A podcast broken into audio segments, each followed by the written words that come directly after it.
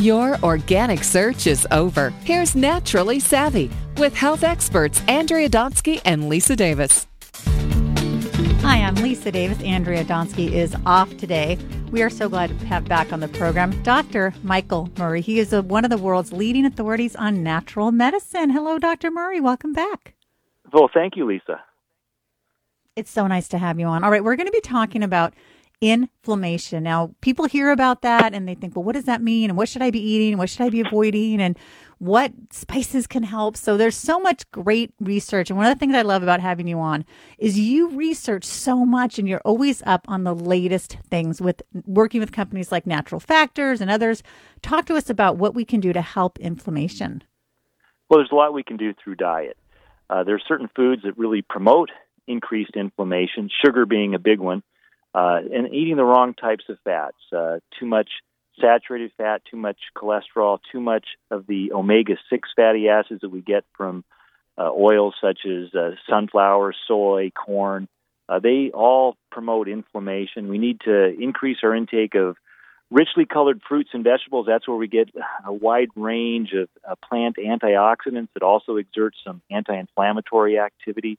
We need to get more of the good oils, not just the long chain omega 3 fatty acids that we get from fish oils. Everybody knows those are anti inflammatory, but also the monounsaturated fats we get from oils such as olive oil and canola, as well as we get from avocados, nuts, and seeds. Uh, these oils are also anti inflammatory. So we can do a lot with diet as far as uh, supplements go. Uh, the supplements that is kind of the hot product in the natural health food stores these days is curcumin. Uh, curcumin is the yellow pigment from the spice turmeric, which is the key ingredient in curry, and it has over 5,000 scientific investigations showing its anti inflammatory effects over the last 10 or 15 years. So it is really a well researched uh, natural compound. We understand how it works, and unlike drugs, this uh, natural product has shown an ability to block virtually every known inflammatory mediator. The drugs typically only block one or two. So there's a lot of promise for curcumin emerging as being a, a safe and effective alternative to uh, the nonsteroidal anti-inflammatory drugs, which includes aspirin, ibuprofen, and Celebrex.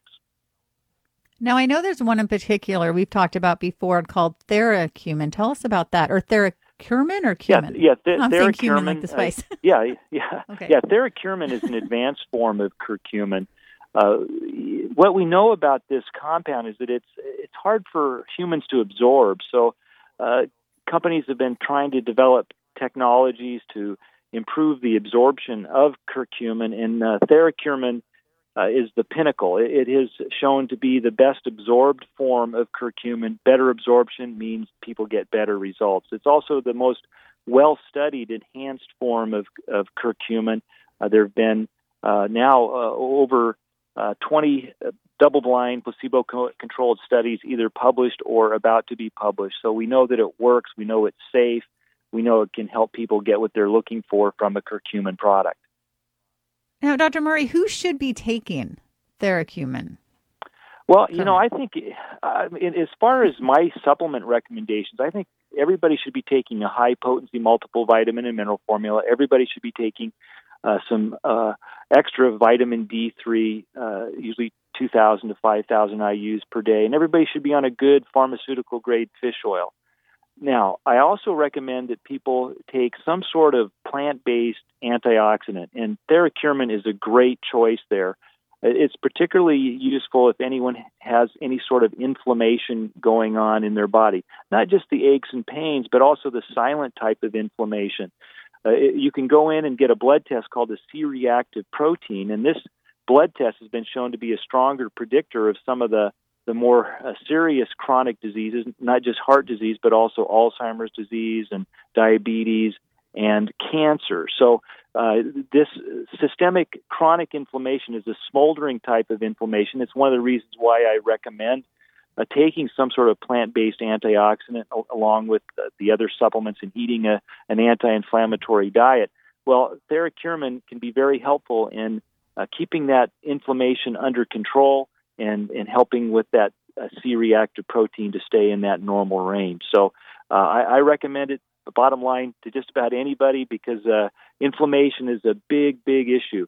Eight out of ten Americans over the age of 25 are overweight, and anytime our waist starts to be larger than our hips, uh, we are prone to inflammation. So, uh, anyone who has a larger waist to hip ratio, they're a prime target for uh, a product like uh, Theracurmin.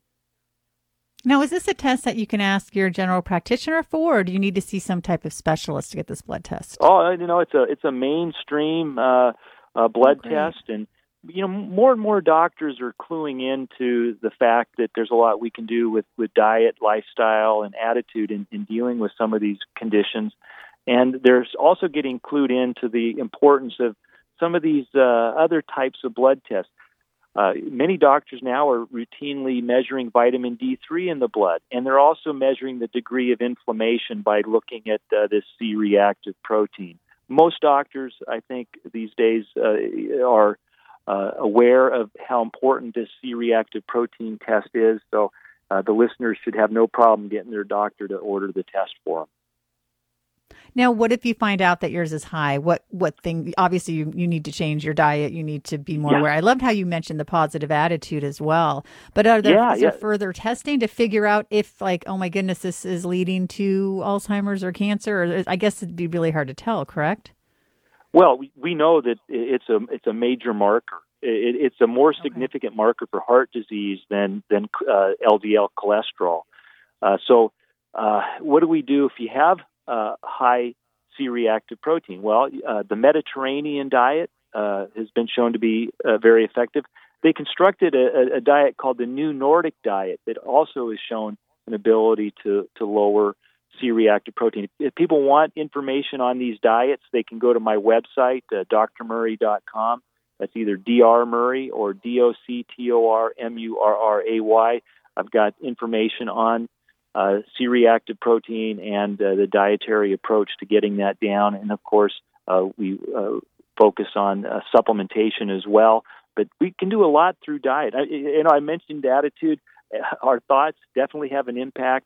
Uh, studies show that a more positive mental attitude is associated with lower C-reactive protein. So there you go. your thoughts do have an effect on your physiology. Oh, they sure do. You know, Dr. Murray, I want to go back to something you said earlier when we started the, the conversation about the polyunsaturated fats, like the corn oil, the safflower oil, soybean oil. Yeah. I've heard that when you're cooking with olive oil, if you heat it too high, you're going to actually make it not so great for you, correct? But in layman's terms, is it going to be as if you're using one of those polyunsaturated oils? Is that true?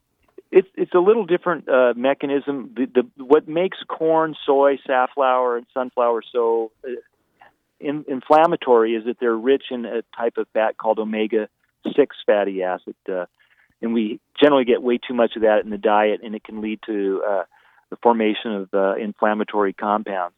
With overheating uh, olive oil or oils in general, you can create uh, lipid peroxides that can act to promote inflammation by be becoming uh, oxidative or free radicals, which means that they basically damage our cellular structures. So it's a little bit different mechanism. Uh, you know, obviously, uh, we want to uh, get those good oils and stay away from the bad oils, but we want to protect those good oils to make sure they're going to do good for us. So yes, uh, don't don't uh, heat olive oil above that smoke point. All right. Well, Dr. Murray, it's always so great having you here on Naturally Savvy. Tell us all the ways we can find you. Well, uh, the easiest way is to go to my website, uh, drmurray.com. Uh, it's all all free information on the site. I put out a monthly news, or excuse me, weekly newsletter. Uh, there's free books that people can download. I want people to know that they can achieve their health goals through natural means.